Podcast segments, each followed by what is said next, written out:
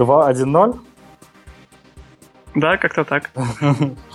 Окей, всем привет. Итак, мы снова в эфире. Радио Кей. Сегодняшняя тема у нас повторная. Хочу все знать два или вопросы тестировщика. Наши постоянные слушатели, наверное, помнят, что когда-то далеко летом, летом, наверное, летом, к нам пришел молодой начинающий тестировщик Александр и задал пару вопросов экспертам в эфире. Вот, результатом этого стало то, что Александр на следующий же день получил должность э, руководителя э, отдела тестирования. Александр?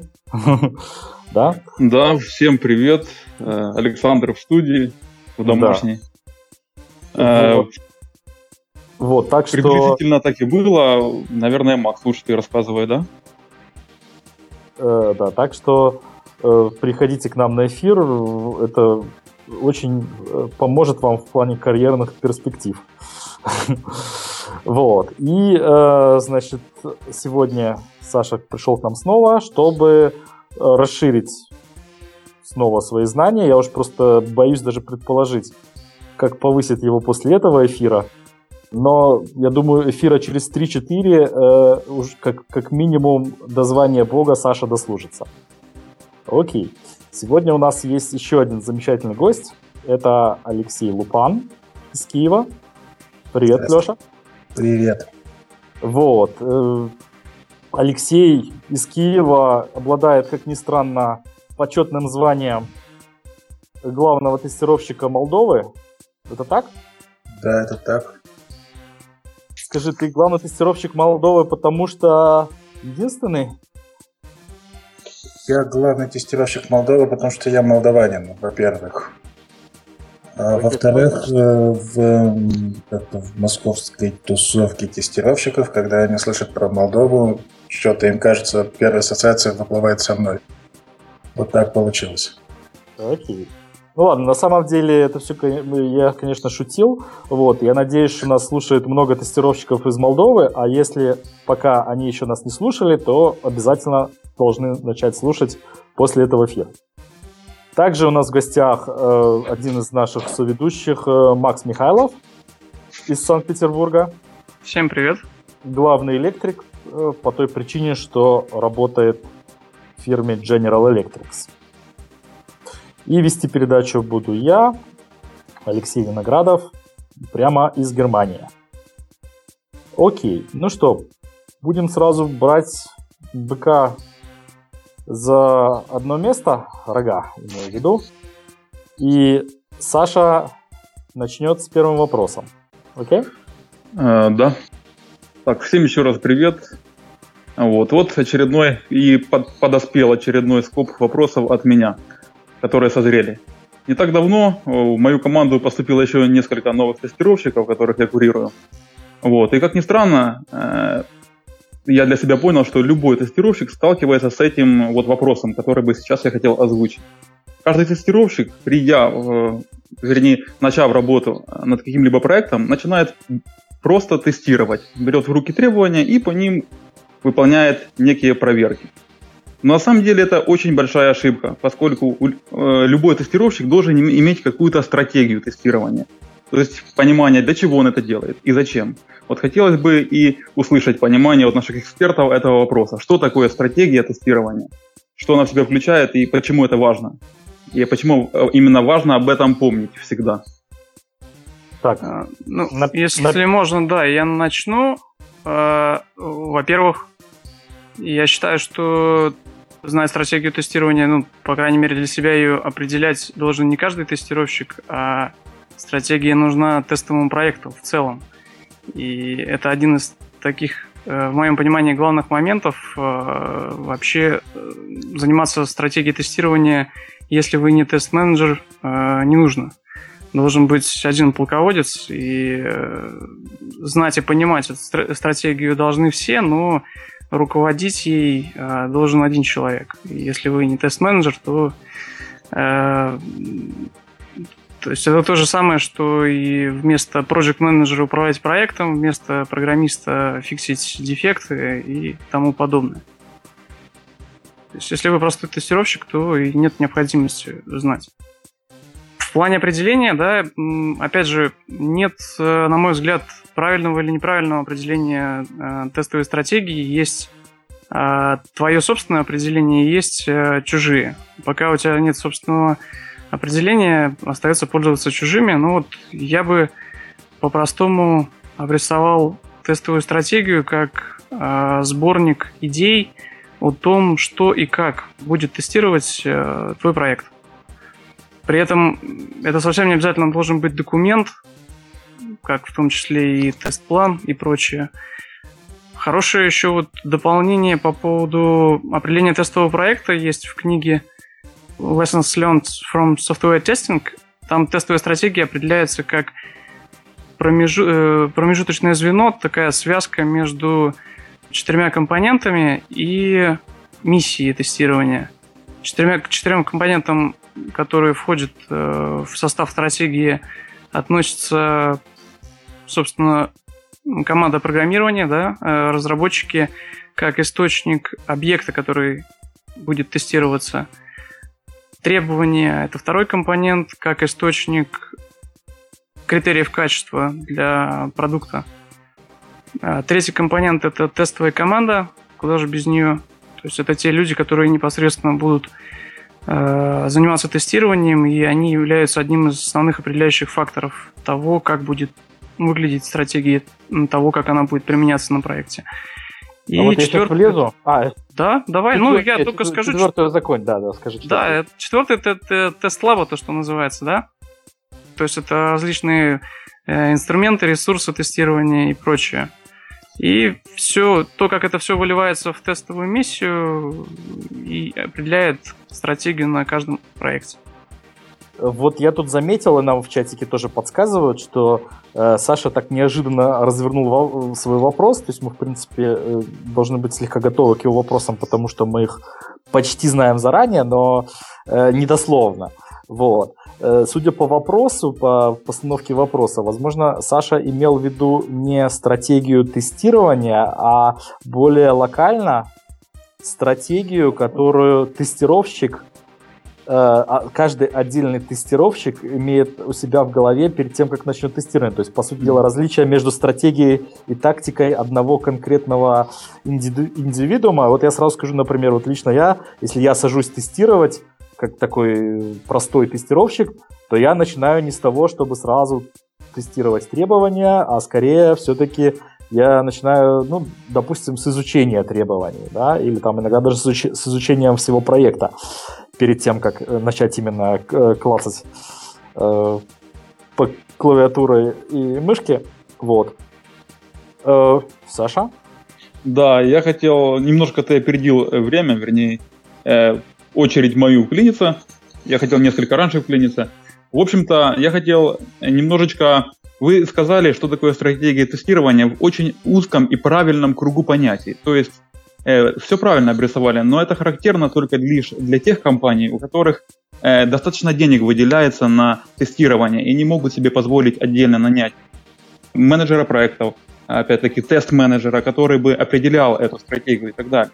Но Нет. зачастую практика нам говорит о том, что попадают э, зачастую очень мелкие проекты, на которых э, нет финансов чисто выделять отдельных людей под каждую, на каждую должность. Поэтому Тут же речь стратегии... не, о, не о зарплате, это роль всего лишь проектная. Ее может играть mm-hmm. и единственный про- тестировщик на проекте. Тут... Вот, вот интересно, да. Э, все верно. Вот хотелось бы услышать именно стратегию тестирования, именно ту, которая подойдет вот даже самым-самым обычным тестировщикам, которые работают одни на проекте. И, и даже тем, которые там управленцы, неважно. Именно такую, такое понятие стратегии, которое Э, именно это, это, это понятие стратегии, которое нужно придерживаться каждому тестировщику, каждому участнику на проекте. Самую серебряную пулю, в общем, да? Да, да, да. собственно, да, ответить на этот вопрос очень легко. Такой стратегии не существует. И, э, в каждом проекте нужно, даже скажу более того, какую бы стратегию э, ты не придумывал, не сформулировал, какой бы стратегии ты не следовал, она точно будет неправильная. В том смысле, что ее со временем нужно будет обязательно менять. И она должна эволюционировать, в том числе э, вместе с проектом. Даже когда все хорошо, э, на месте оставаться нельзя. Поэтому каких-то лучших решений, ну, от меня точно ты не услышишь. Не знаю, может, ребята добавят. Я, я могу попробовать. Давай. У меня есть горстка серебряных пуль. Нет, ну так, э, э, в целом есть э, важные вещи, которые очень часто забывают процессе э, вообще всего подготовки проекта, тестирования, программирования все остальное. Значит, но Э, один из главных, э, главных целей проекта это, в принципе, заработать денег. Да? То есть, в принципе, стратегия тестирования должна, э, ну, на мой взгляд, заботиться в первую очередь не о том, чтобы у нас там было меньше ошибок, чтобы у нас там было чтобы там наши клиенты ни в коем случае не увидели ошибки первыми, там, да, или чтобы у нас там тестовая документация была толстая, или наоборот, чтобы у нас там все было так заавтоматизировано, чтобы Эм, э, чтобы нам вообще не нужны были ни тестеры, ни документации, а в первую очередь думать о том, чтобы наиболее э, экономично, рационально использовать те ресурсы, которые есть. И э, ну, один из главных элементов стратегии это постараться так, что теми ресурсами, которые есть, с минимумом затрат получить максимум удовольствия, ну, в смысле, удовольствия, да, максимум пользы. Э, проекту. Вот, то есть это будет у меня один из, один из главных элементов стратегии. Он, конечно, в каждом конкретном случае будет что-то свое. Вот. И, ну, э, второй такой, может быть, совет, это тоже такой кэпский, это всегда э, как бы включать голову. И, э, как известно, есть только одно правило для которого нет исключения, то, что из каждого правила есть исключение. Вот, в общем, не пытаться использовать какие-то стандартные правила только потому, что вот это там написано в книжках, а всегда смотреть на контекст. Вот. И иногда действительно многие из правил стоит менять. Окей. Все поражены? Да, спасибо, спасибо э, за ответ. Э, в принципе, у тебя довольно-таки хорошо получилось. Вопрос, ответ мне понравился. Так, бросьте, Что еще пожалуйста, в копилочку пару евро. Okay. Э, да, что еще я заметил на своей практике, чем я хотел еще поделиться бы с нашими слушателями, это то, что стратегия, она действительно, у нее нет постоянности какой-либо. Вот, стратегию нужно видоизменять. есть ряд факторов, в зависимости от которых нужно э, принимать решение, следует эту стратегию изменять или не следует. Грубо говоря, вести какие-то статистические данные по количеству багов, по их важности, допустим, за месяц, сколько там очень критичных багов было опущено отделом тестирования, какой они функциональности были сосредоточены, к примеру, сколько там денег заказчик потерял э, из-за некорректной работы какой-то определенной функциональности и так далее. Очень много критериев. Вот. И каждый, я думаю, что должен для себя, вот именно на практике, на опыте, на своем собственном, э, на, э, нарабатывать вот именно так, такие, набор таких критериев, на основе которых он может понять, какую ему стратегию лучше выстроить. Но я хочу заметить, что многие из этих критерий мы когда-нибудь обсудим на теме про метрики. Они иногда являются опасными в том смысле, что э, если слепо доверяться цифрам, то они могут привести не туда. Ну так, я пока обще скажу, потому что тема настолько глубокая, что я думаю, для нее и одного выпуска будет мало. В принципе, да. И, ну, опять же, держать э, по ветру нос и смотреть за состоянием проекта не только по э, количеству багов, э, а взаимосвязи просто очень сложные. Не всегда они однозначно выражаются какой-нибудь одной или несколькими цифрами из бактрекера. Да, тут я не могу не согласиться. Совершенно верно.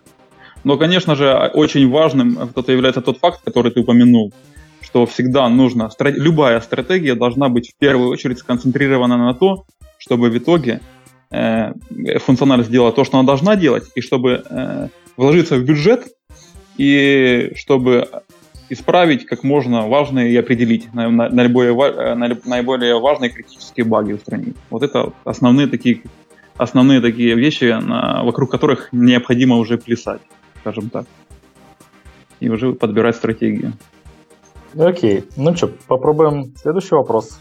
Да, следующий вопрос очень тесно связан с э, этой темой, которую мы уже затронули.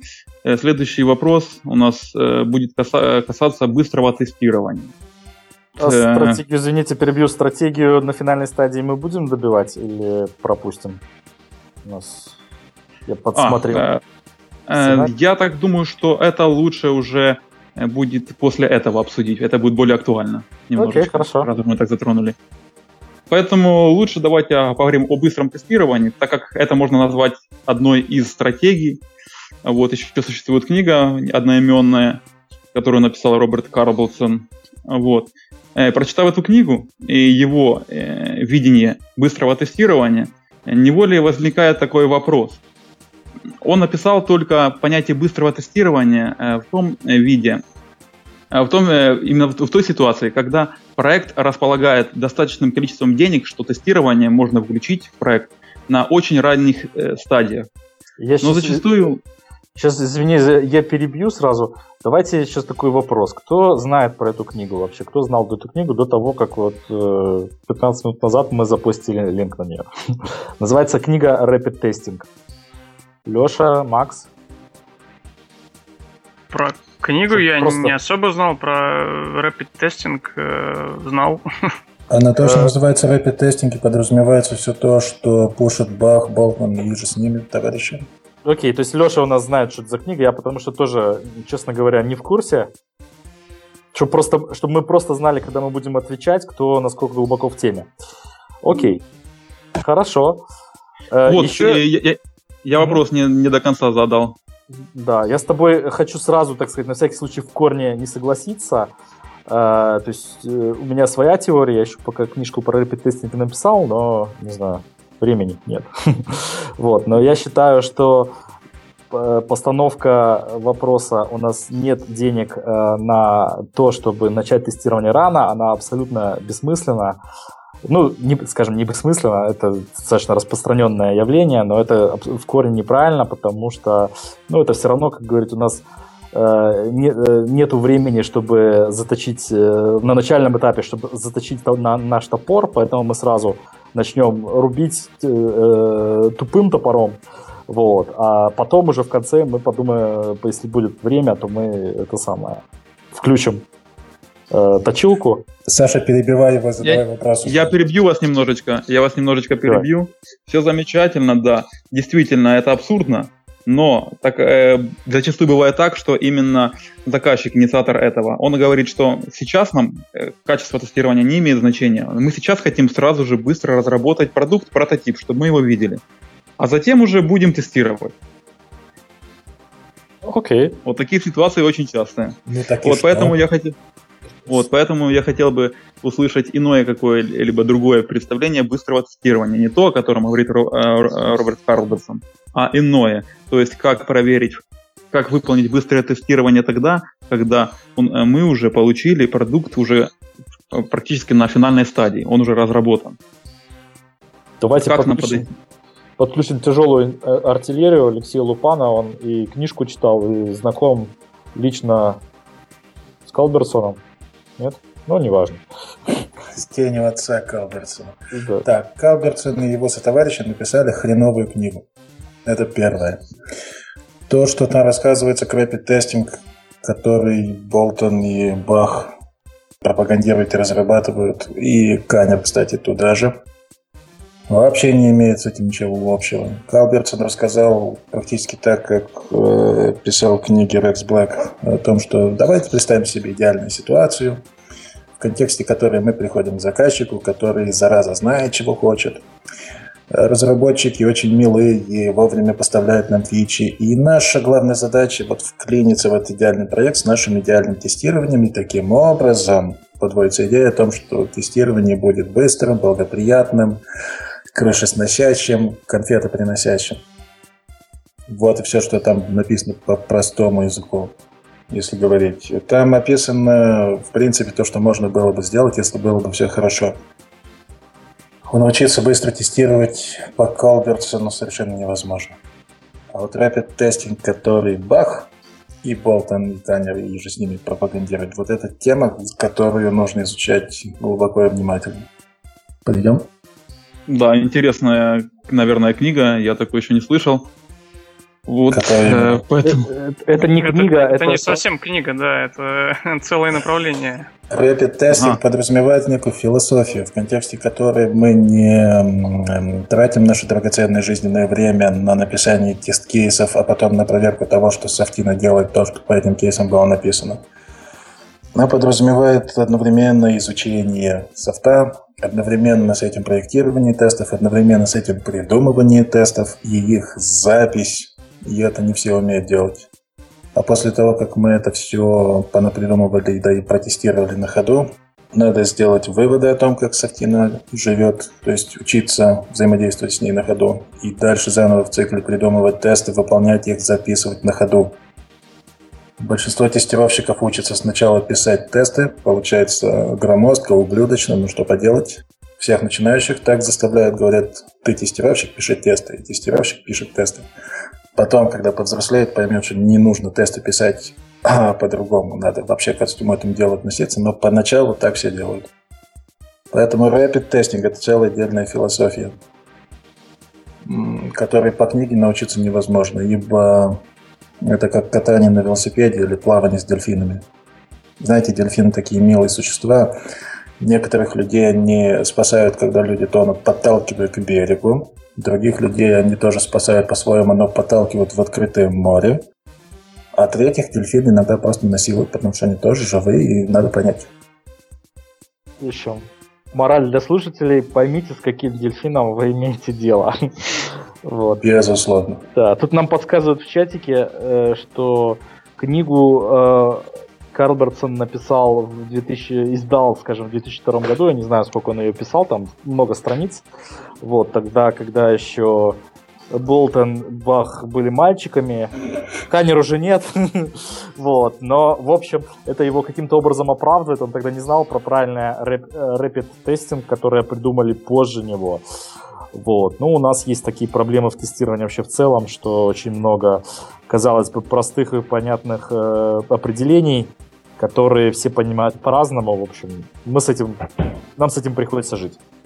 К сожалению, это так. Теперь возвращаясь к вопросу о том, э, если я правильно понял, как быстро тестировать, если ты просто маленький тестировщик на проекте. Я правильно понял? Да, да. Во-первых, тебе нужна личностная стратегия. А стратегия вообще это искусство руководства войсками, а не тестированием. Это искусство вынудить противника вступить в бой наиболее, в наиболее выгодных для тебя условиях.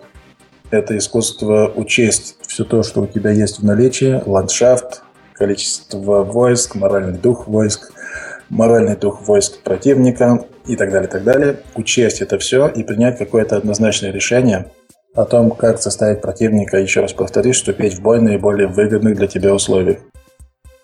То есть это все командирские задачи. Маленький тестировщик – это просто маленький юнит, которому дали меч и сказали «вперед». Поэтому, когда ты маленький тестировщик, твоя стратегия – это не весь проект окучивать. И не думать о том, как ты своим тестированием бизнесу помогаешь, а думать о том, как выжить вот в тех условиях стесненных, в которых ты оказался – частности, ближайшие соратники и враги – это носители знаний. Носители знаний – это программисты. К программистам надо ходить э, с катаной в кармане, но в руках нужно носить им бублики и конфеты. С ними дружить надо очень сильно. И когда программист начинает врубаться в то, что ты не враг ему, и не молодой, э, да, начинающий, который пришел и начал искать баги или требовать юнит-тесты, чтобы писали, дабы багов не было. Когда программист начинает понимать, что ты вместе с ним на самом деле борешься на одной стороне, тогда стратегия вся — это coding motherfucker и testing motherfucker, не оглядываясь и не сомневаясь. Вот и вся стратегия, которая доступна маленькому юниту на поле боя. Дальше все сплошная тактика. Или в тебя вонзят копье, Или ты пойдешь глаз на глаз с кем-нибудь, с кем можно пофехтовать, или же тебя поддержат твои товарищи. Все, что ты можешь делать. Исчерпывающе. Дельфины умеют фехтовать? Дельфины, если бы умели фехтовать, то, черт, мы бы Д'Артаньяна никогда не увидели. Потому что у дельфинов мозг более развит, чем наш, и у дельфинов, эм, например, когда у них порезы случаются, такие, которые у человека вывалилось бы мясо наружу, дельфины это переживают достаточно нормально. То есть они заживают быстрее, чем мы. Идеальные существа вообще. Вот если бы дельфины были тестировщиками... Окей, надо открыть движение за дельфинов тестирование. Да, то что, то, что у нас Алексей упомянул, что управлять должны управленцы, а тестировать должны тестировщики, это немножечко неправильное понятие, поскольку если будут управлять управленцы, а тестировать тестировщики, тестировщики потеряют интерес к тестированию, потому что они не будут видеть э, э, своего вклада в, этот, в это дело, в общее дело, это контроль качества э, продукта в целом. Вот, поэтому даже самому маленькому, даже самому рядовому ручному тестировщику необходимо тоже, чтобы у него была своя мини-стратегия, по которой он бы действительно чувствовал и понимал свою ценность в э, определенной команде.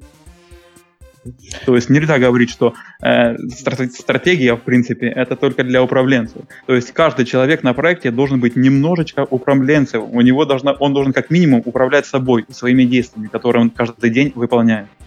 Одно другому Только не лишь... противоречит совершенно. Ты умеешь водить машину? Да. Когда ты за рулем, ты стратег, и ты думаешь за себя и думаешь за всех окружающих, потому что окружающие иногда творят такие вещи, что просто диво даешься. Если бы я был на его месте, то я бы никогда не повернул так тупо. Но себя со стороны мы не видим, и иногда со стороны нас оценивают как сумасшедший дебил, кто дал ему права это столкновение и стратегий, в принципе, на дороге, но и тактических решений. Стратегия, когда ты сидишь за рулем одна, когда ты регулируешь городом вообще и ставишь, продумываешь, где ставить светофоры и какие делать объезды для большегрузов, это вообще другая задача. Совершенно верно. То есть я хотел бы заметить очень важное для наших слушателей то, что стратегия, то есть она не должна быть у каких-то управленцев. То есть не нужно, если тестировщик, обычный тестировщик ручной, а у тебя есть там э, начальник отдела тестирования, какие-то менеджеры, тест-менеджеры, еще какие-то люди, не нужно складывать на них какие-то обязанности.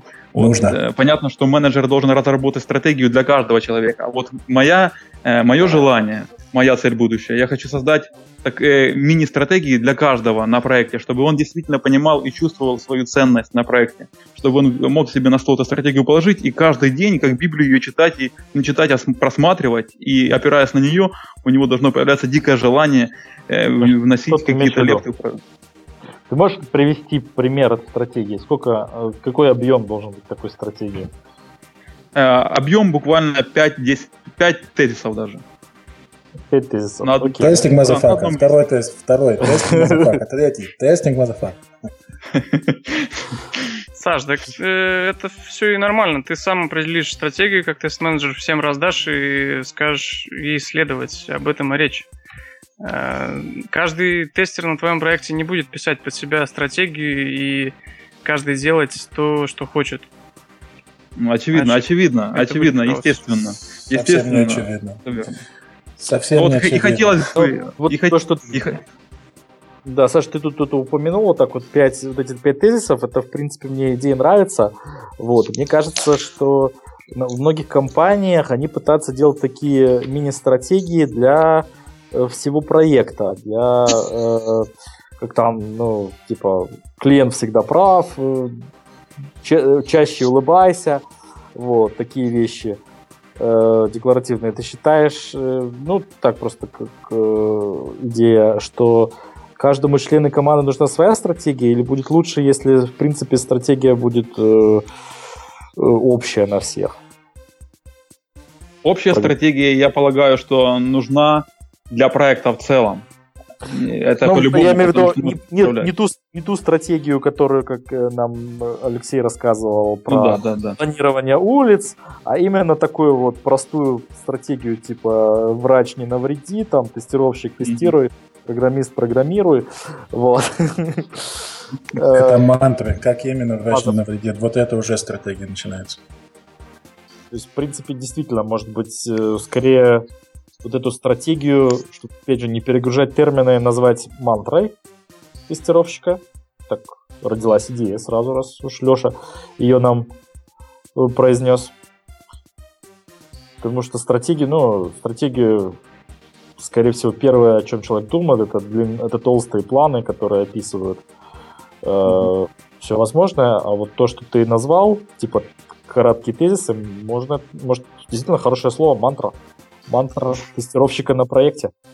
Да, почему она, кстати, вот я задумался о ней, поскольку вот многие тестировщики, когда начинают тестировать, они берут и слепо доверяют тем таскам, которые им поступают на вход на тестирование. По сути, там есть какие-то описания, каких-то каких требований некое. Вот, но все люди не могут быть идеальными, и даже в требованиях бывают ошибки. Поэтому тестировщику, прежде чем приступить к тестированию, ему нужно еще раз открыть требования, обдумать, проанализировать быстренько, выделить буквально на это на 5 минут. Э, на анализ, быстрый такой анализ, чтобы определить ну, самые вероятные возможные проблемы в требовании. А затем уже просмотреть, проверить непосредственно функциональность, и после этого э, желательно еще просмотреть грубой оценкой код на наличие грубых ошибок. Если же нет автомати... Э, если даже если есть юнит-тесты. Потому что юнит-тесты тоже пишут программисты, и они тоже могут допускать ошибки. И зачастую ошибки банальные, там, запусти... забыли поставить кавычку там или точку запятой и так далее. Хотя код компилируется успешно. Киселев рассказывал, что программисты, когда пишут юнит-тесты, тупят как дети. И доказывал это даже. Э, более того, я видал живых программистов, которые не знают вообще, как подступиться к юнит-тестам. У них не хватает э, Этому учиться надо долго. Но не в том смысле, что юнит-тесты писать, а в том смысле, что врубаться, что тестирование – это продумывание ситуаций, которые могут возникнуть. И когда программист что-то продумывает, если он, э, к счастью для него, обнаружил много ситуаций, прекрасно, такие программисты ценны. Я уверен, что большинство из них к концу жизни наконец умеют, научатся это делать.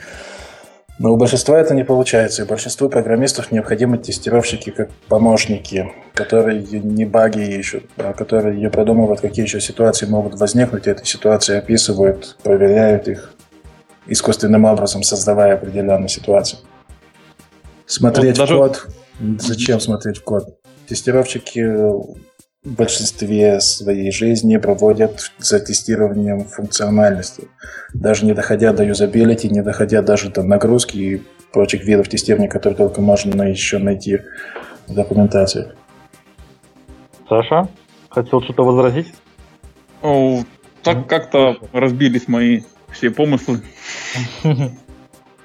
Вот, ну я, я в принципе поддерживаю Алексея в этом смысле. Я, ну, я смотрю на этот вопрос, может, чуть-чуть еще шире, что э, тестировщик, э, ну, там, код не код, он вообще старается поднести информацию программистам в том числе, не только программистам. mm-hmm. Допустим, если э, действительно на проекте есть такая ситуация, где Э, тестировщик тем, что посмотрит в код, может принести программисту пользу, почему бы нет? Ну, там довольно более регулярно встречаются э, ситуации, где, например, э, тестировщик может помочь э, э программисту вообще, ну, как э, Алексей говорит, с идеями, как, как э, код потенциально должен работать, какие ситуации он должен предвидеть, или, например, даже с более технической стороны, как э, допустим, э, continuous integration, как э, э, сделать так, чтобы проблемы с кодом выявлялись раньше, чем на тестировании уже э, зарелизенного функционала. Я говорю про всякие там анализ варнингов, предупреждений, которые могут дать полезную информацию, к примеру. Угу. По поводу, кстати, юнит-тестов. Вот недавно была такая ситуация очень забавная. Э, функциональность в принципе работала, но была внутренняя вложенная мини-функциональность, которую, по сути, у нас не было времени тестирования, ну, выделенного на тестирование этой функциональности, поэтому решили ее потом опустить, проверить потом. И оказалось, что для нее э, девелопер просто забыл написать API. Поэтому эта функциональность... Думали, что она работала? Ну, допускали, потому что э, разработчик уверял всех, что он все API написал. Но по сути забыл и API написать, и юнит-тесты к своим API. Да, и вообще последние два месяца не уходил на работу. Да. Еще у нас остался вопросик один по поводу э, быстрого тестирования. Может быть, есть какой-то, какая-то такая пилюля, которая подойдет всем, которая с проблемой, которая возникает с тест-дизайна. Как составить минимальный набор важных проверок при быстром, при быстром тестировании. А при чем тут тест-дизайн вообще? Э, ну. Прежде всего, чем ты начинаешь проверять даже при быстром тестировании, тебе как минимум э, необходимо хотя бы сделать какие-то наметки ситуаций, в которых может быть, вернее, состояний, в которых может быть та или иная функциональность или объекты какие-либо, чтобы их проверить, поскольку на ходу сразу ты зачастую опускаешь большую часть таких состояний. Тест-дизайн здесь при чем? Что такое тест-дизайн? Тест-дизайн – это у нас деятельность, направленная на составление тест-кейсов. При быстром Грубо тестировании говоря. какие тест-кейсы ты будешь составлять? Э, гру- грубые очертания тест-кейсов и э, тест-кейсов, которые ты должен проверить. Грубо говоря, у нас есть вот э, ты... некая, некая сущность, я могу за э, Сашу ответить, что при, э, например, э, эксплуативном тестинге тест дизайн у тебя проходит в голове, когда ты, изучая приложение, составляешь э, свои действия в голове. Это, в принципе, является вполне себе тест-дизайном, на мой взгляд. Для опытных взрослых, да. Но я думаю, не займатей. Тест-дизайн. Угу. Слушайте, тест-дизайн – это аналитическая работа, которая проводится до того, как тесты пишутся.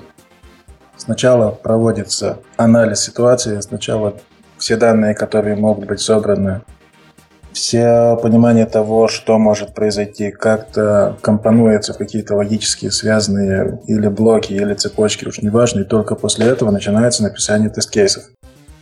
Тест-дизайн — это некая наука, если угодно, обработки данных, а не написание тест-кейсов. Понимаете? Это этап, который предваряет написание тест-кейсов. Угу. Логично, когда, правильно. Когда начинаешь заниматься тест-дизайном, а, ты подготавливаешь будущее тесто, что ли, из которого тест-кейсы будут выпекаться. Ничего, что тут слово тест слишком близко. Ну ладно, какую-то массу, из которой все потом вырастет. Вот эта информационная масса, она готовится с помощью аналитической работы. А у взрослых тестировщиков, которые уже привыкли к тест-дизайну, этот этап проходит очень быстро.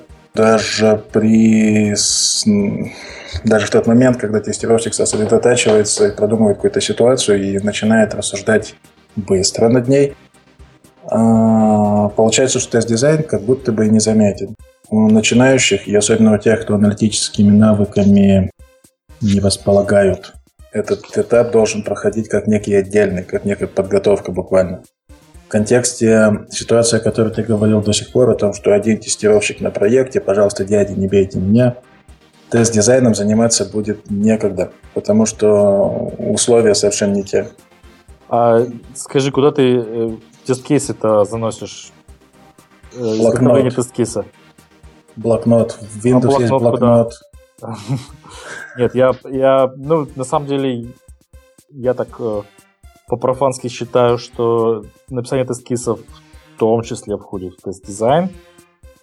Потому что куда по простому принципу, куда ему еще входить-то? Для того, чтобы котлеты пожарить, фарш сначала надо сделать. Тест-дизайн это приготовление да. фарша. Так проще? Котлеты можно тоже тест-дизайн. Можно я вклинюсь? Можно я вклинюсь? Конечно, конечно. Вот, поэтому я изначально и говорил, что некое подобие тест-кейсов можно составить.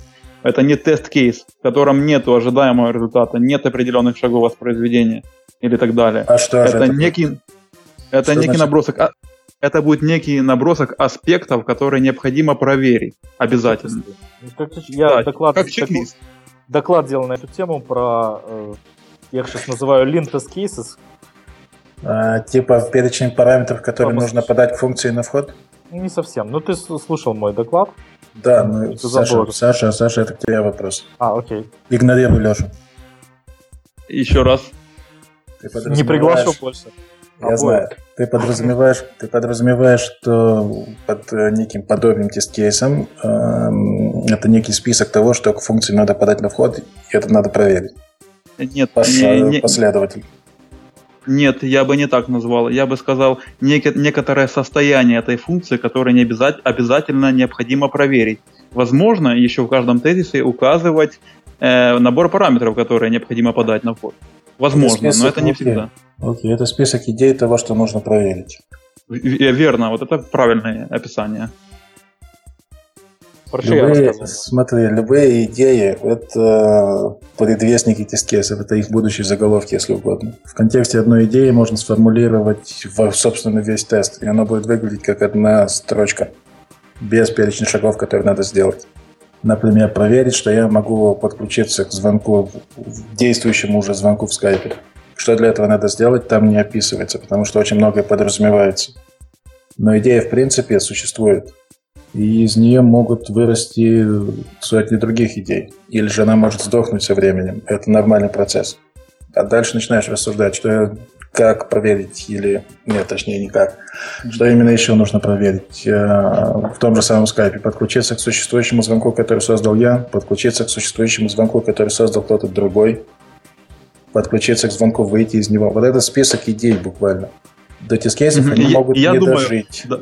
Да, да, да. Вот и я. Смотри, погоди, с некоторые mm-hmm. из этих идей можно развить до уровня тест-кейсов.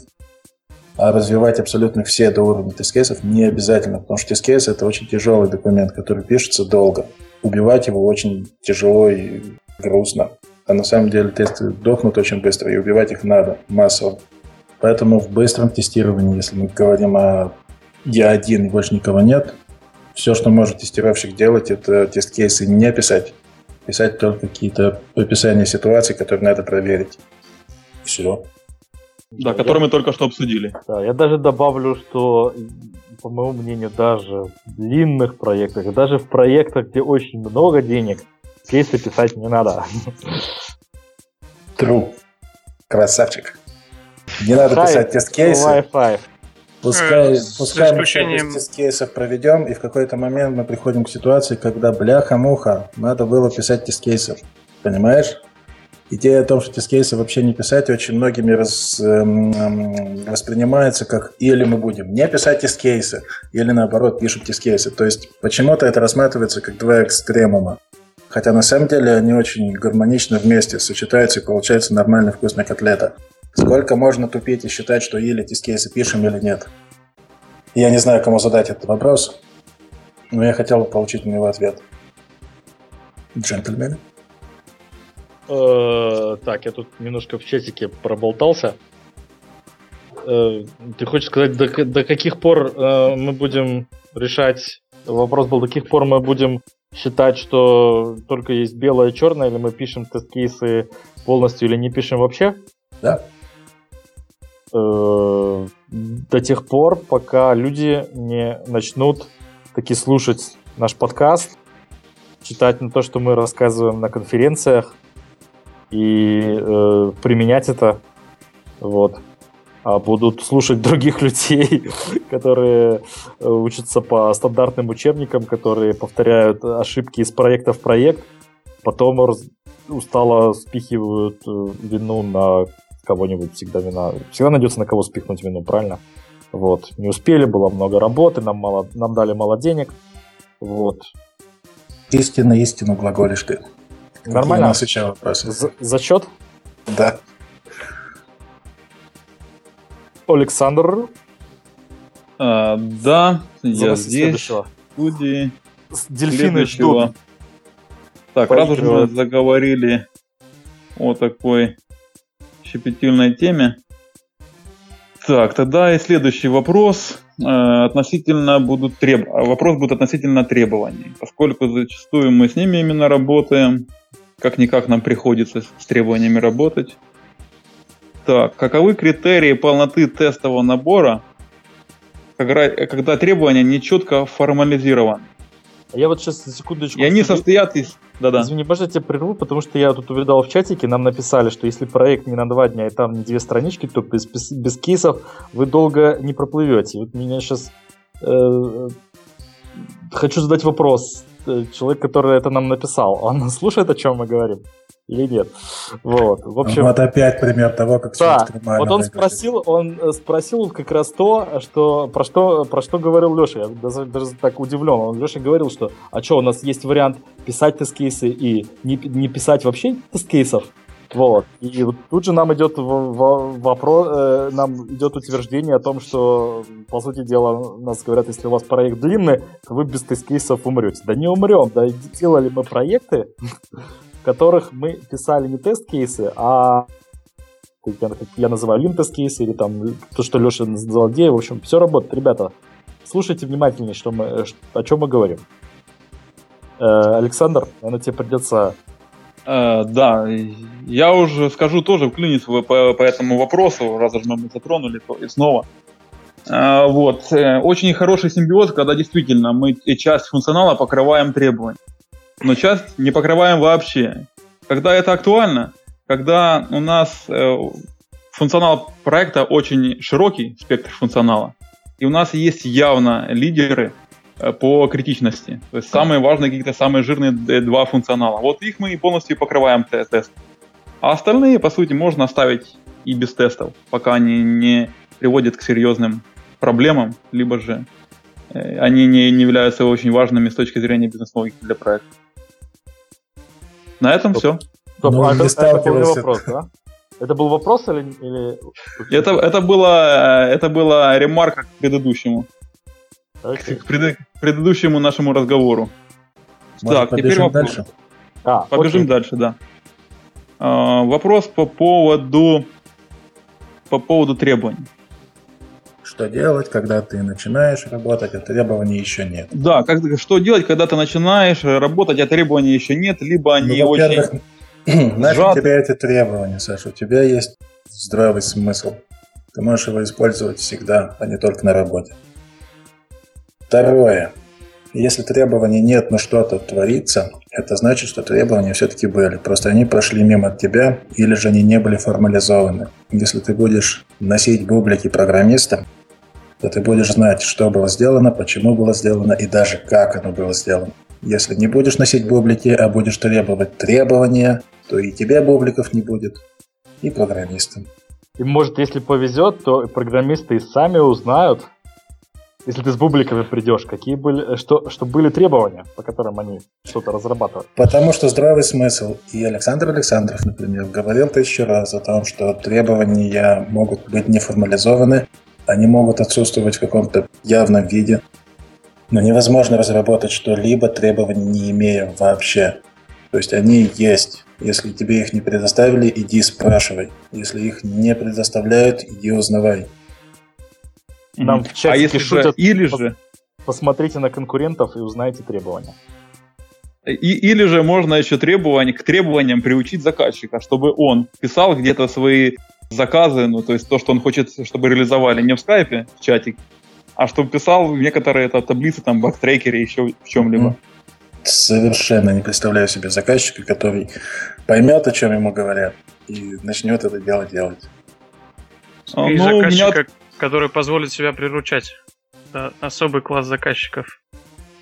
В Красную книгу иногда он просто Иногда он просто вынужден во имя того, что его расстраивают постоянно появляющиеся баги. А при чем здесь требования и баги? Тебе кажется, что если он будет давать требования, то багов не будет? Мы будем проверять тот функционал, который он запросил у девелопера, а все? не пропускать его мимо ушей. И все? И это приведет к уменьшению количества багов в целом. Совершенно не Правда? согласен. Ты на каком уровне рассуждаешь? Давай более точно уточним. Ты рассуждаешь ну, как программист, который э, считает, что достаточно протестировать, что функционал делает то, что должен, и расслабьтесь. Или ты тестировщик, который задействован в процессе разработки со стороны в одиночке, без кейсов, без требований, без понятия того, что надо делать, без стратегического направления. Или ты тест-менеджер, который навалил, взял на себя большую зону Хорошо, ответственности, но никаких рычагов управления не имеет, и при этом поэтому начинает волноваться, что же делать. Уточни, плюс.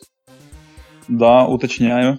К примеру, есть такой проект, в который тестировщик обычный, нет тест-менеджера, нет тест-лида, э, тестировщик единичный привлекается лишь временно. К примеру, там день-два в неделю привлекается для тестирования э, после до, до релиза, предположим. И все. Остальное время тестировщик не работает на проекте, только лишь два дня в неделю. И? А программист работает целую неделю и, и э, реализует некоторые функциональности. И? Вот, тестировщик начинает работать над реализованными функциональностями перед релизом. Вот начинает искать кон... требования. Общий вопрос был задан именно в таком контексте? Нет, это я сейчас говорю о конкретной ситуации приблизительно. Мы же ответь, говорим... ответь на мой вопрос. Мы говорим о конкретном тестировщике, который сам один на проекте. Как ему выжить, если нет требований? Да? Да. Такому тестировщику, во-первых, не нужно волноваться, что требований нет, потому что если их нет, то ему их никто не даст. Требования – это очень тяжелый документ. А в каком-то смысле разработка требований – это тоже как программирование, которое происходит до того, как нормальное программирование начинается. Это тяжело, требования делать. Их быстро никто не создает. Если их нет, их тебе не дали, ты их просишь, но их никто не даст быстро, значит их не будет вообще.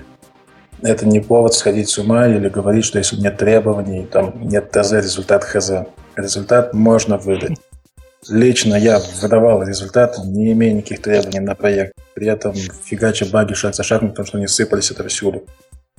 А, То хорошо, есть это если не проблема, если нет требований. Проблема, если хорошо. ты не можешь их выяснить. Проблема, если ты не можешь сам лично догадаться о том, что там могло бы или что должно происходить. Самая большая проблема, если ты не понимаешь, что делает приложение. Вот, вот. Здравый mm-hmm. смысл, он, конечно, подсказывает, если у тебя есть предварительный опыт. А, особенно, если у тебя есть собственные соображения относительно того, как что-то должно работать. Чем больше ты работаешь в определенной отрасли или с определенным типом программ, тем больше у тебя таких знаний накапливается. И когда ты приходишь к очередному проекту, а там все вверх дном, ты не теряешься и не конючишь, что требования нужны. Потому что тестирование – это не проверить, что требования, что требования выполнены и приложение делает то, что должно делать. Это только начало – рассуждение о том, что такое тестирование. Окей? Okay? Поднимайся чуть выше, поэтому по ступенькам абстракции. Пожалуйста. Плюс, плюс один. Плюс один, извиняюсь. Языки путаются. Okay. Так, но я, я не соглашусь с тем, что требования совершенно не нужны. Требования должны быть всегда. И потому что любой проект он прежде всего должен реализовать какой, какой-то функционал. Он сделан для того, чтобы зарабатывать деньги в конце концов. Но он и заказчик, делает. в конце концов, да. должен зарабатывать деньги. Если заказчик не будет зарабатывать деньги, он нам не заплатит за проект. Заплатит. Заплатит. А юристы у нас на что? Идея о том, что если вы не будете покупать софт, программистам не будут платить, она не не имеет э, особой силы, просто потому что, когда софт делает, программистам сначала платят. Потому что ни один, зараза, программист не захочет бедному заказчику сделать софтину из расчета о том, что когда она заработает миллионы, тогда вы со мной поделитесь. Ни один, вот бесчеловечный они программист, и мы в том числе. За... А если договор подписан еще на аутсорс? То и что? В аутсорсе это вообще красивая тема. В аутсорсе ты используешься как некий ресурс, который должен выполнять ту работу, которую ему поручают. То есть, если я хочу забить молоток, молотком гвоздь, то я беру молоток, а не молоток со знанием английского языка, умением тестировать Firebase и какими-то амбициями о том, что он мне обустроит на проекте по забиванию гвоздя идеальное качество, бла-бла-бла. Если молоток начнет это все просить, я его отложу в сторону, возьму другой молоток ситуация упрощается, нет? Да, упрощается. Ну, я что-то бы сказал, что требования, они вообще всегда есть, но они не всегда записаны на бумагах, и даже более того, иногда требования есть, но о них еще пока никто, э, их никто не может записать письменно, потому что о них еще не догадывается. Их не может не быть. Одно из качеств хорошего тестировщика – умение выяснять и анализировать требования, проводить их обратную композицию. Они не, не всегда есть в какой-то твердой форме, как то документы или там mm-hmm. э, записи в джире. Вот. Да, еще хорошо, когда заказчик это понимает и готов платить за это, за то, что кто-то будет анализировать эти, выискивать эти требования. Ну, в принципе, вопрос не... Ну, да. С одной стороны, он теряет свое время и деньги на то, чтобы записывать эти требования и их как-то поддерживать и спорить с программистами по поводу того, что они поняли их неправильно. Вот, то есть все вопрос экономический. Заказчики пишут требования, потому что программисты их требуют.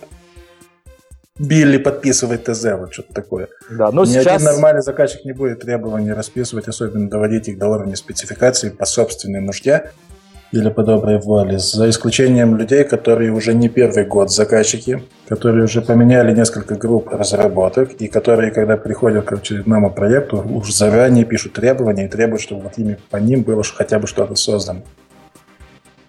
К сожалению. Ну, э, скажем так, Scrumish работает как? Требования, безусловно, есть. Они в начале итерации э, записываются весьма кратко на э, бумажечках там, да, или соответствующих э, электронных инструментах, а это задача, идея. задача, э, это идея, ты сказал? Идеи. Идеи. Э, вот, задача продукт-оунера разъяснить требования программистам, которые задают вопросы, и это, в принципе... Идеальная ситуация, может, если может они все находятся в одной комнате. И да. совершенно дико, если они находятся в разных, на разных континентах, и тестировщики сидят отдельно от программистов. И у нас, конечно, agile, у нас ежедневный стендап, но при этом единой команды нету. И вот здесь все начинает рушиться. Оно рушится э, на практике во многих местах, вот, но mm. в том заключается, чтобы требования не формализировались слишком заранее, а именно объяснялись конкретно. Вот программист, по сути дела, собирается сегодня решить какую-то задачу, выполнить требования. Вот он сегодня и, и, и точно узнает, что же именно требуется.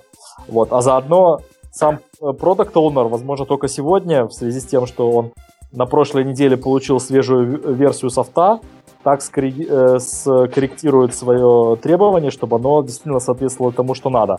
Если бы он это делал э, несколько месяцев назад, то, возможно, у него получилось совсем другое требование. Можно и подвести к данной теме.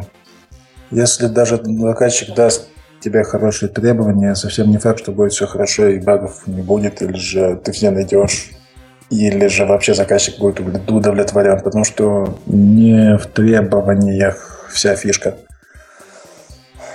Хотя на основе их, конечно, жизнь упрощается но если их нет, тем не менее проекты можно делать успешно. Просто однажды я столкнулся с ситуацией, когда на проекте заказчик писал в Skype некоторые тезисы, скажем так, требования э, в общих чертах, а затем без наличия тестирования на проекте говорил о том, что вы плохо педалите, поскольку есть баги. И он указывает такие баги, которые в принципе не входили в ту или иную функциональность. Вот такие каверзные заказчики довольно-таки частое явление. Вау, есть баги, ну что вот. Вот поэтому мы таких заказчиков стараемся приводить к тому, чтобы они свои требования записывали более в какие-то таблицы, в какие-то формальном виде, чтобы потом эти требования мы могли, к примеру, тестировщик или девелопер мог немножечко проанализировать и дополнить, дописать. Потом заказчик посмотрел, если он его все удовлетворяет, затем уже разрабатываем и, по сути, тестируем уже на основе хоть каких-либо требований. Таких заказчиков надо подводить к тому, чтобы они вперед платили. А все остальное уже не важно. Во-первых, относись, к зака... Слушай, относись к заказчику как к нормальному взрослому человеку, который, в принципе, знает, что ему нужно, но ты не знаешь, что ему нужно конкретно. И поэтому реализовать его мечты на основе того, что он запишет требования, неизбыточная идея. С ним разговаривать надо. Во-вторых, если нет тестирования на проекте, большинству заказчиков это кажется нормальным. Потому что тестировщики в, больш... в глазах большинства заказчиков это совершенно нелепые люди, которые забирают очень много времени и, соответственно, денег из проекта. А при этом все силы надо было бы направить на поиск хороших, грамотных программистов. Но программисты фигачат баги, и возникает вопрос очень резонный. Зачем программистам тестировщик, если программист багов вообще не должен допускать? Зачем тестировать в принципе? Представь себе очень простую ситуацию. К тебе приходит э, сантехник и говорит, да, трубы нам надо менять, я их поменяю, вас 3000 долларов, потому что я очень крутой сантехник. А вот со мной еще человек, ему вы заплатите 1500. Это тестировщик. Если я поменяю трубы где-то будет течь, он это будет проверять, мне сообщать, и я буду чинить. Ты возьмешь такого сантехника на работу? Я бы такому сантехнику доверил направление выход, потому что сантехник, который будет, который априори знает, что он будет э, допускать баги, и для этого еще и берет помощника, это очень странно. Поэтому мы в разработке понимаем, что есть очень много ситуаций, которые изначально могут быть не распознаны, и из-за этого могут появиться баги. И заказчику это понимать очень странно, поэтому ну, как раз ну, воспитывать ну, надо бедных заказчиков. Да, мне кажется, что сейчас уже большинство заказчиков это понимают, абсолютное большинство. Вот ты знаешь, вот. они рождаются новые постоянно, поэтому... Все дельфины виноваты, но они не всегда в правильную сторону заказчик вот. Да. На самом деле, да, мне кажется, что сейчас э, большинству заказчиков очевидно, что софтвер это очень сложная материя и что, в принципе, не существует э, разумного, то есть не существует нужного софтвера, в котором нет багов. А вот. почему оно сложное, Саша, знаешь? Почему сложное? Почему мы всегда знаем, что баги будут? А потому, потому что еще на, на, на, э, можно было утверждать, что багов не будет еще в годах 80-х, 90-х, когда программе занимали там сотню, полторы сотни строк кода. А сейчас приложение имеет тенденцию такую, что приложение занимает там десятки, сотни, миллионы тысяч строк кода. И невозможно э, полностью весь код покрыть тестами или даже проверить. Слушай, да ты программист. Признайся нам. Нет, ты рассуждаешь как программист, ты проник в нашу уютную тусовочку и и толкаешь нас не в ту сторону. Это, это немного цитата и слова, вернее, из одной, из одной из, из книг, которые уже название уже не помню, No Name, так скажем, книга. Да на самом-то деле не, не совсем. Даже в очень маленьких э, программках можно такие ситуации понаблюдать, в которых они случаются. Космическая отрасль тебе в пример. Там программы были очень маленькие. Там вообще Аполлоны летали с компьютерами, которые не использовали файловые системы в принципе. Тем не менее, у них были сбои, ошибки, и всякое такое. Не в том проблема, что строк много. Проблема в том, что разработка программного обеспечения в наше время такой каменный век еще переживает. Несмотря на то, что есть фреймворки, несмотря на то, что есть вроде опытные люди во всем этом деле, и даже научный мир к этому делу уже подключен. Но тем не менее, мы когда делаем какие-либо проекты, они каждый раз ни на что не похожи. Они все уникальны. Получается, что мы каждый раз не запускаем линию по производству чего-то, батонов, которые похожи один друг на друга мы каждый раз запускаем линию для создания одного батона, который стоит столько, сколько эта линия обошлась в производстве. Поэтому у нас нет еще этой культуры создания вещей, которые уже продуманы, опробированы, которые делаются по определенным шаблонам. И из-за того, что мы каждый раз делаем каждый проект как нечто новое, мы вынуждены требовать требования, вынуждены очень сильно тестировать, и QA у нас, к сожалению, нет и не будет пока парадигма мышления программирования не изменится, а вместе с ней тестирование.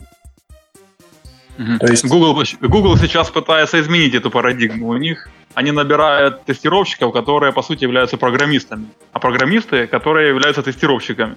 Не-не-не-не, речь идет именно о том, как программисты программируют сегодня. А. Тестирование оно потом придет. То есть, если, если упростить, то ты не QA, Понимаешь почему? Раскрой тайну. Я не QA. И Леша не QA, и все мы тут не QA, мы просто quality control. Потому что QA — это люди, которые могут настроить э, процесс создания чего бы то ни было один раз и навсегда. И подавать в этот процесс на вход какие-то вещи, ожидая, что они будут обработаны определенным, уже определенным, опробированным, алгоритмизированным образом, и на выходе будут появляться объекты, объекты, да, которые похожи друг на друга, то есть как фабрика по созданию клонов. Так делают автомобили, которые тестировать уже не особо надо. Когда-то Ford был вынужден тестировать каждый автомобиль. Сейчас тестируется разве что 1% из того, что вышло с линии, и это нормально, потому что если они все друг на друга похожи, если они являются клонами друг друга, то фиг ли их тестировать ну, полностью. Ну, по этому, по этому поводу у меня есть небольшая ремарка. Как-то смотрел передачу о авиакатастрофах. И одна модель американских Боингов вот, за последние то ли 15, то ли 20 лет было аварий тоже полутора-полтора десятка. Около, около того. Потому что а, модель была несовершенна? Нет, нет, нет, слушай. Э, все двигатели разра... думали, что проблема в двигателе. Все двигатели разрабатывал, разрабатывал автоконцерн Rolls-Royce. Но э, Rolls-Royce, в принципе, от себя выпускал сами двигатели, но детали для двигателей заказывал у других фирм. И выяснилось так, что одна гидравлическая трубка поставлялась из партии из партии э, к партии с дефектом. Толщина стенки в одной определенной части этой трубки была слишком тонкой. И поэтому это приводило к тому, что эта гидравлическая трубка под, под большим давлением разрывалась, и двигатель воспламенялся. Замечание принимается, оно крайне уместно, но оно как раз иллюстрирует, что это была общая проблема, а не проблема каждого самолета в частности. Потому что если бы они все были оборудованы разными трубками, тогда можно было бы говорить о тести... необходимости тестирования каждого вообще. Самолеты, каких хлеб, собирают по определенному канону, который не допускает отклонений. QA-инженер, это как главный технолог, который запускает всю эту линию, он точно знает, что получится по итогу. Когда мы запускаем проект, мы черта с два знаем, что получится по итогу. Мы вынуждены тестировать его и в начале проекта, и в середине тысячу раз, и под конец миллион раз. И то мы не уверены, что все будет реализовано именно так, как это было написано по требованиям, которые, казалось бы, были написаны в самом начале проекта. Поэтому из нас QA не получится. Да, ты уверен, что QA как потерпит какие-либо изменения при таком при тенденции удешевления ПО в целом? Не понял вопрос. Возможно, просто денег не будет бюджета, не будут заказчики выделять деньги на QA и на и в принципе не будет нужды переосмысливать QA в принципе. Будут выделять деньги, будут. Будут. Потому, потому что, потому что попробуют, ну, оно же как бы эмпирически заметно, что те проекты, которых, допустим, там нет тестировщиков, что они очень часто, ну, если получается, то получается все равно слишком дорого. То есть, на самом деле, не все равно слишком дорого, не автоматически получается слишком дорого. То есть, я, я поддерживаю гипотезу о том, что тестирование призвано сэкономить деньги проекта. Не, э, именно это не дополнительные расходы, а средства экономии. То есть, э, оно, ну, то есть, по факту, оно очень сильно экономит расходы на bugfixing. Очень сильно. Вот. И эти расходы на bugfixing настолько жирно могут съесть э, деньги, которые бы вы могли потратить на тестирование и иметь там, не знаю, в, наверное, в десяток раз меньше э, расходов на bugfixing. Вот, что э, получается... Для бизнеса это весомый аргумент, но для технарей смешно. Ну да, нет, так понятно, что проблемы в непонимании есть, и мы вот поэтому мы вещаем в эфире. Вот, нас тут э, Игорь Чиш спрашивает, можете объяснить, в чем разница между QA и Software Engineer in Test? Ну вот как, как, наверное, можно было заметить, мы тут э, уже показали, что все эти, все эти названия, они настолько широко и э, по-разному понимаются в нашей индустрии разными проектами, разными людьми, что вопрос довольно бессмысленный. То есть э, объясните разницу между фу и бар. Вот, каждый под, под этим что-то понимает свое, и я вообще не сторонник всяких э, вот этих названий, я поддерживаю Болтона, считаю, что для нас есть хорошее общее название тестировщик, тестер, уважаемая профессия, вот, и на каждом... На, э, да, на каждом... Мы, мы их очень уважаем, тестировщиков. На каждом проекте есть э, много конкретных полей деятельности, в котором каждый тестировщик может себя проявить, и они очень часто связаны с друг другом, поэтому, ну, тестировщик и тестировщик, там, да, тестировщик с вот такими-то умениями, с другими-то умениями. Зачем сравнивать какие-то определения, на которых э, никто не может договориться, что они значат? Что они должны значить? Вообще, есть ли смысл отдавать, давать эти определения software engineering тест? Ну, ради бога. Иногда есть. Мы в наше время называем всех врачей докторами. Хотя на самом деле врач и доктор это разные вещи. Доктор это научное звание. Доктор может быть юстиции, доктор может быть психических наук и что-то подобное. Но мы привыкли всех врачей называть докторами, и это даже в алфавитах у нас прописано. Поэтому пускай нас называют как хотят. Вот, тут я согласен. Окей, знаете что, давайте мы можем максимум последний вопрос и перейдем к рубрикам. Может, какой-нибудь важный вопрос Саша знает? 42. А, важный, я, я думаю, не важный, а необходимый. А, необходимый он почему, и мы сейчас сами все, сами все поймете. Вот, как, интересует... Как, как пройти на следующий уровень, да? Э, нет, вот многих тестировщиков беспокоит такой вопрос, а в частности меня тоже он одно время беспокоил. Когда я пришел на проект первый мой в моей жизни, э, и вдруг от меня начали требовать какие-либо документации по тестированию. Говорят, а что у тебя есть? А покажи. А, покажи, что ты делал, а как ты делал, а, над чем ты работал. А по сути, когда ты только пришел, над чем ты работал, работал, ты по сути понимаешь, что а толком-то у тебя ничего нет. Вот, поэтому возник такой вопрос. Э, какой минимальный набор тестовой документации необходимо вести каждому тестировщику, вне зависимости от его квалификации, уровня и других факторов. Ну, теперь ты уже опытный, когда придешь в проект, спросишь, а какого рода тестовая документация вам необходима?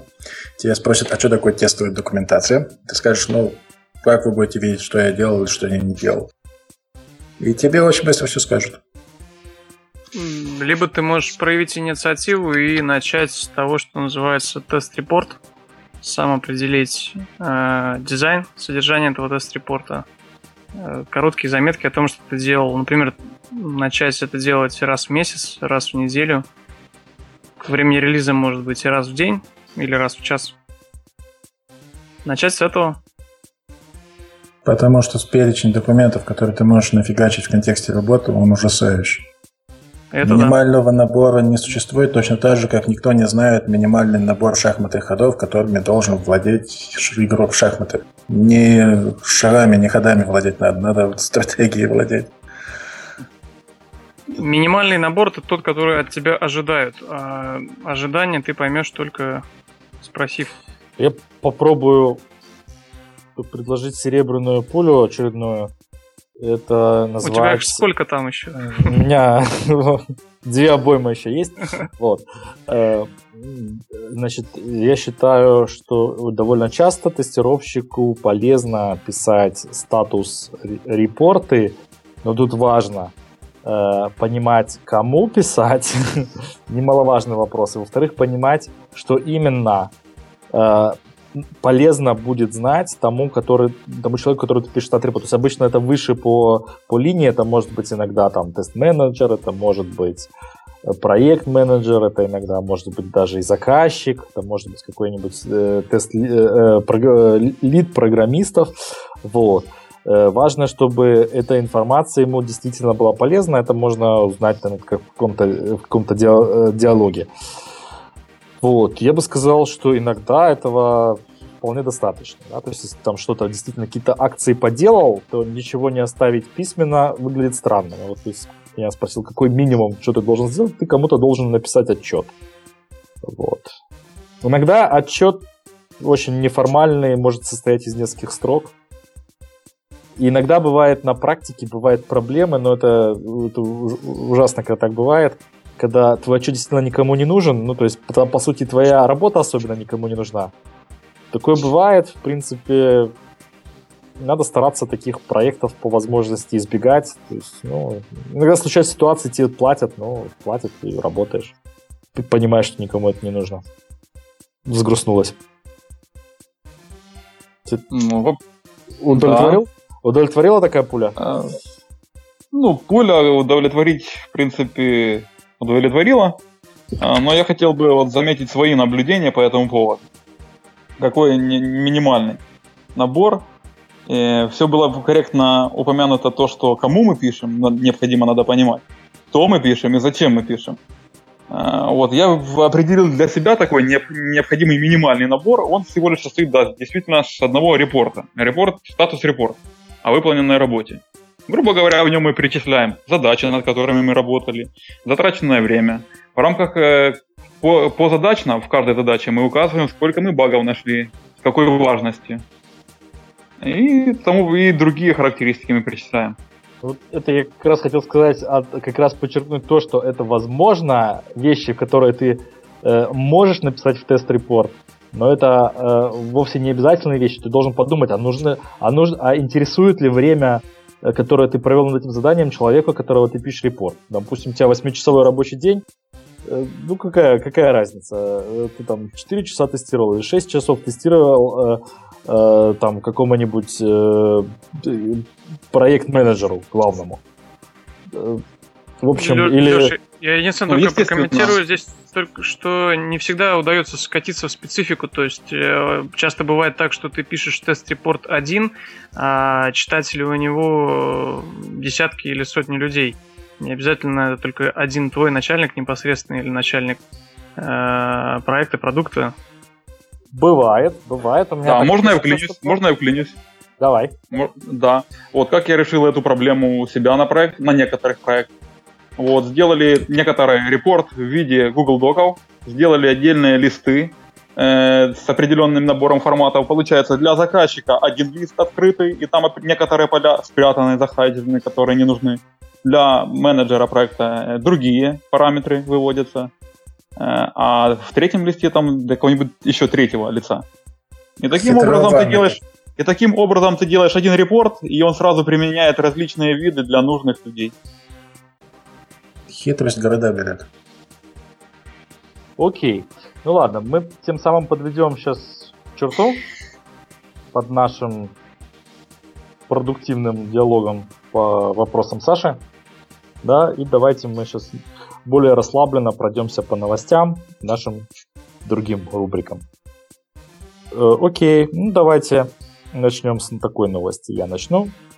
Сам лично своими руками заметил, что э, браузер э, macOS Safari начал испытывать проблемы 2, я тут записал на всякий случай, чтобы не забыть, 27 января этого года, не после апдейтов э, в ну, Safari, как и Chrome, имеет просто одну строку для э, вбития URL и поиска, то есть браузер сам определяет, э, что ты хочешь достичь. В общем, по сути дела, эта строка перестала работать. Ты туда, когда вводил информацию, нажимал Enter, ничего не, не происходило внезапно. И э, никаких апдейтов до этого не происходило ни системы, ни Safari. Э, быстро нашелся workaround, то есть вообще, когда я вообще начал гуглить, оказалось, что именно в этот день у действительно у такого огромного количества людей возникли эти проблемы, возможно, вообще у всех пользователей.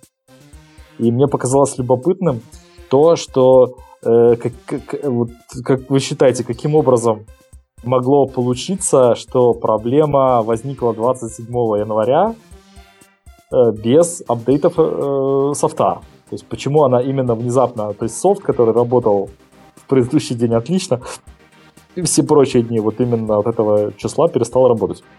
Был шаббат? Был понедельник, по-моему. Но я не знаю, может где-то в другом часовом поясе был шаббат? Такое бывает. 27-го это понедельник был? Все, на всякий случай проверю. У меня написано таки среда. Ну да, это была среда. Ну, военное время, среда, может быть, понедельником. Ну, в среду часто любят делать всякие роллауты. Ну ладно. Кто-нибудь знает о причине проблемы? Не, не читали? Не проплатили хостинг, видимо. Сбои были. Ну да, бывает. Окей. Ну ладно, давайте тогда следующая новость. Это про скриптик в интернете, который выводит из строя телефоны iOS и Android. Это тоже показалось довольно прикольной новостью. Это все еще э, есть э, возможность написать, по-моему, там JavaScript был простой скриптик, браузеры, пытаясь обработать который, браузеры начинают э, виснуть и активно работать своими процессорами настолько, что перегружают систему и что приводит к тому, что просто э, весь телефон нужно перегружать. Это все еще к вопросам о безопасности в браузере. Вот, у вас был уже такой опыт? Заходите на страницу и цак, телефон, кирпич. Тишина. У вас, ребят, вообще есть телефоны? Вы где работаете? А, блин, я забыл, вы же тестировщики, извините, ребят. Нет, такой проблемы не было. Вот. У меня была другая интересная проблема. Правда, софтом разрабатываем некоторой одной фирмочкой. В общем, приложение, игра. Установил ее, буквально запустил, даже до игрового процесса не дошло дело. Открыл пару окна в регистрации и так далее, у меня телефон настолько нагрелся, что он буквально за 10 минут разрядился. Ага. Ну да, сейчас есть возможность делать приложения, особенно игры, которые используют всю мощь 16 процессоров теле, э, телефона, которые встраивают э, в некоторые свои модели производителя. Вот. Да. Окей. Следующая новость у нас Макс озвучит. Да, есть такое дело. А, собственно, новость про из мира краудтестинга. Я еще, наверное, к сожалению, не отрешился до конца от этой темы, поэтому иногда что-то где-то попадается на глаза. А, так вот, Testlio, сервис, который, а, как показали соцопросы, знаком немногим, а, на прошлой неделе, как раз после проблем, описанных Лешей, Э, ввел, э, закрыл свободную регистрацию и ввел регистрацию по приглашениям. Э, по ссылочке вы сможете посмотреть официальную версию этой площадки. Там все радостно и хорошо. То есть их цель строить комьюнити близких по духу людей и друзей. На мой взгляд, я немножко более скептически к этому всему отношусь. На мой, по моим наблюдениям, у проекта все те же проблемы, э, заказчиков мало, э, проектов и тестовых циклов э, больше не становится, а люди постепенно узнают о платформе и регистрируются. И была достаточно большая волна новых людей, которые ждали месяцами новых проектов и так не попадали на тестирование. Ну и, видимо, чтобы как-то закрыть эту волну Э, негодования и сделать э, виновными самих, самих новых людей, э, вновь прибывших, решили вот пойти таким путем и раздавать приглашения только от так называемых пользователей со специальными бейджами. Вот, так что если вы не слышали про Теслио, то можете не читать. Если больше виновата. Вот. Как-то так. Ну что, сейчас э, у нас рубрика «Плач Ярославна», где мы обычно рассказываем о вещах, которые нас раздражают, которые нам не нравятся, которые мы бы хотели, чтобы были улучшены. Да? У нас, кажется, слово возьмет Александр. Да, мой черед подоспел. Э, первое, что хотел бы я упомянуть, э, не так давно зашел один проект от разработчиков процессоров под мобильные девайсы. Ну, и они хотели определить э, некоторые параметры мобильных игр под Android. Вот, какая игра, на каком движке написана, вот, какие текстуры они используются в игре, и используется ли монетизационная система какая-либо, и другие э, характеристики игр. Вот. Я начал шерстить интернет с помощью такой утилиты. Не буду же я вручную определять по логам, какой движок и так далее. Вот. Ничего подобного в интернете не нашел, к сожалению. Хотя, казалось бы, задача плевая. И ну, пришлось написать... Профессиональный да. геймер просто на глаз определяет движок и версию. Но там, где проблема была в том, что нужно было проверить 150 игр под, э, под, под, под, под 10 устройствами и под, э, под тремя версиями андроида.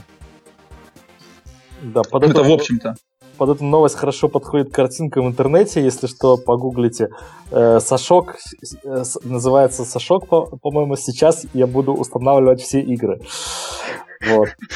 Некоторые знают эту картинку, она была у нас, по-моему, на Фейсбуке, в, в нашем паблике на Фейсбуке с другой подписью. По-моему, сейчас я буду... Э, подпись была «Сейчас я буду автоматизировать весь софт». В общем, это такой, я так понимаю, украинский мем какой-то, да? или может уже даже сейчас э, все, всесоюзный вот, из передач. Окей, извини, продолжай. Да-да-да. Вот, и не, наш, не найдя такую утилиту, мне пришлось самому написать скриптик. Вот, я поначалу для каждого движка устанавливал по 2-3 различных игры, анализировал логи, выявлял зависимости э, от, от движка, как определить, какой движок по логам, смотрел, какие они, он в логе пишет записи. Э, и такими, через такие терни, в общем, писал скриптик для определения, для, для определения этих определенных характеристик. Вот. Ну, в принципе, мне удалось. Я с помощью этой своей утилиты смогу сейчас уже определять около 20 движков игр, около 10, около 10, э, около 10 монетизационных систем и э, типов текстур и так далее. Ты ее загитхабил уже? Нет, еще не загитхабил. Давай в open source, что сидишь? Монетизировать вот. будем сейчас. Есть такая идея вообще расширить эту утилиту и сделать что-то более ценное. Вот. Можем сбросить скрины, если на мою утилиту. Да, там уже сброшено в чатике. Mm-hmm. В общем, вот такая вот э, у меня получилась такой горький опыт. Я думал, что такие утилиты уже давным-давно есть, но почему-то такой утилиты не оказалось. Я вот только увидел упоминание о такой утилите, что кому-то тоже э, нужно было решить такую проблему на, на каком-то из китайских э, форумов. Вот, в общем-то, других упоминаний не нашел. Окей. Okay. Следующее мы напишем э, утилиту по определению модели холодильника автоматического, а еще лучше его содержимое. Его содержимое без того, чтобы его открывать. Вот, окей. Давайте сейчас следующая новость. Я даже не знаю, кто ее написал, но кто-то хочет пожаловаться на Windows 10. Да-да-да, это тоже я. Это тоже я пожалуюсь. Кто посмел? Вот, нет, да, не так давно на работе коллега установил себе Windows 10. Я тоже загорелся этой идеей. Думаю, ну сейчас себе обновлю, тем более у меня на ноутбуке лицензионная, лицензионная восьмерка стоит. Ты вот, ну, думаю, Должен был знать. Вот, ну, думаю, сейчас обновлюсь. А он, коллега только обновился и сообщил печальную новость о том, что Windows 10 теперь официально э, заявляет о том, что ваши все данные компьютера будут использоваться в личных целях Microsoft. Вот. И это меня отвело от обновления операционной системы. Пока что я в раздумьях, стоит или не стоит ну, на самом... из мощнейших аналитиков России Гриша Печенкин на Фейсбуке устроил целый кардебалет, рассказывая о том, какой мазафак это десятая винда и как он страдает на эту тему. Сходил, почитал. Ну, да, ссылочку но... в студию, пожалуйста. На самом деле, я считаю, что э, это довольно стандартное соглашение, и что у Microsoft, как и у других, просто нету таких э, возможностей, чтобы там как-то следить лично за тобой, и я, в принципе, верю в то, что эта информация просто агрегируется для того, чтобы, э, ну, действительно помогать тебе получать э, луч, э, лучший результат. Э, не забываем мьютиться, господа, щелкающие по клавиатуре, вот. Э, например, э, ну, я так понимаю, Siri, Apple разработка, я не знаю, Google, Google, как он называется, который, в общем, тебя слушает и тебе что-то отвечает. Hey Google. Они тоже используют такие соглашения для того, чтобы брать запросы от различных пользователей, их оценивать и э, как-то агрегировать и пытаться понять, что же именно на самом деле хотел узнать пользователь. Вот, для того, чтобы потом тебе же в конце концов более справедливую, более точную и нужную информацию выдавать. Что поделать? Это ты говоришь, это ты говоришь о системе, которую собираются встраивать в телевизоры будущего поколения?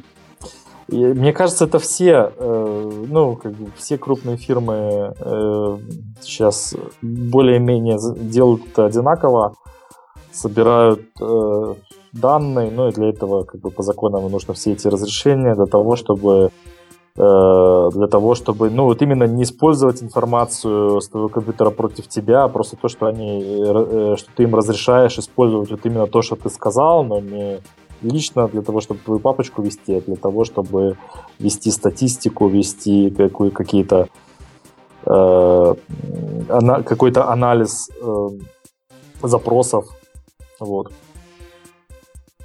вот так. Просто я еще относительно этого читал как-то статью о том, что некоторые фирмы, то ли Sony, уже подписала соглашение с фирмой, фирмой о том, что они будут встраивать в телевизоры э, тоже прослушивание. То есть и телевизоры будут в будущем выдавать тебе рекламу на основе того, что ты там в личной жизни говоришь. И так далее, какие-то запросы вводишь. За, за рекламу надо, надо телевизоры было, было убивать, пока они маленькие были. Сейчас уже поздно. Сейчас телевизоры больше тебя. Сейчас к нему хрен подойдешь. Вот. И я хочу немножко поныть. Что-то меня в последнее время стало бросаться в глаза, что очень много сайтов, там, ну, допустим, этот блогспот, да, из, из крупных, там, не знаю, и кучу-кучу-кучу мелких и не очень сайтов начали выдавать сообщения о том, что они такие используют куки у себя на сайте, и что они об этом очень честно хотят предупредить, и чтобы я э, нажал на кнопочку ОК. То есть у меня кнопочки отказаться от меня тоже нету. И раздражает то, что, ну, во-первых, это сообщение уже задолбало. Я уже, в принципе, и так, э, я и раньше был не против того, чтобы не использовали эти cookies, потому что, ну, понятно, они там по разным соображениям там нужны. Во-вторых, когда я открываю сайты, например, с мобильного телефона, то такие сообщения иногда занимают у меня пол экрана. Из-за этого не видно того, ну, то есть пока его не, клик, не, не откликал, он не видно другого текста. Даже не реклама, а вообще какой-то какой бред. Я спрашиваю коллеги, нет ли где, где-нибудь подписаться на э, глобально на то, что я не против того, чтобы эти э, чертовы сайты кукис э, мои использовали своими приложениями. Просто сейчас какая-то, не знаю, эпидемия. Не замечали? Может быть, какие-то э, законодательские инициативы пропихнулись? Вот, этих законодателей надо так же, как телевизоры, пока маленькие. Может быть... Может быть, эм, технологически необходимо подтверждать, подтверждение того, что человек или же заход на сайт происходит э, не какой-нибудь умный бот, а тупой обычный двуногий. И вот это кликание по этим разрешителям уже отслеживается наверняка, так ведь? А, это Идея можно, понял? да. Да. В принципе, конечно, можно написать ботов, которые кликают, но это же будет большинство ботоводов лень. Ну да. Но все равно из-за этого так сильно портить experience живым людям, чтобы их как-то более правильно посчитать, мне кажется, это жестоко. Я тоже думаю, что какие-то законодательные инициативы вот. Хорошо еще не требуют э, распечатать и э, подписать и послать обратно по факсу. Терпи, коза, атаманом станешь. Это был мой плач. Вот. Ну и напоследок хотелось бы закончить на положительной ноте. Вот у нас просто breaking news. Это сегодня, буквально несколько часов назад, был запущен сайт itbattle.ru. Battle как по-английски битва, все написано вместе. На этом сайте э, сейчас пока пробным шаром появилось две статьи от э, двоих пока что анонимных авторов. Я не знаю, будут ли раскрыты э, их имена, э, которые они посвятили э, одной теме, а именно почему нужно отказаться от автоматизации тестирования. Формат бетла такой, что у вас есть неделя на то, чтобы просто зайти на сайт, прочитать обе статьи и кликнуть выбрать одно, одного из двух авторов, чье мнение вам наиболее близко. Мне кажется, очень прикольная идея, и я, и я надеюсь, что этот сайт будет устраивать много интересных батл, батлов на разные темы, даже не только тестирование, а и программирование, и других айтишных вещей. И заходите, вам там будут рады. Обколиться своим тестированием, да. потом батл устраивать. Да, начинают. Лучше да. бы пошли тестировать. Этот проект, этот проект создал, как и многие другие отличные проекты, Сергей Нестеренко. Вот, и я прошу наших слушателей, поддерживайте этот э, проект, если вы хотите, чтобы, э, чтобы он развивался дальше. Вот так просто.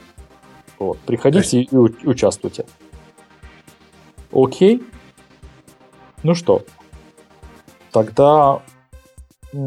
Коротко о погоде и спать? Да, коротко о погоде.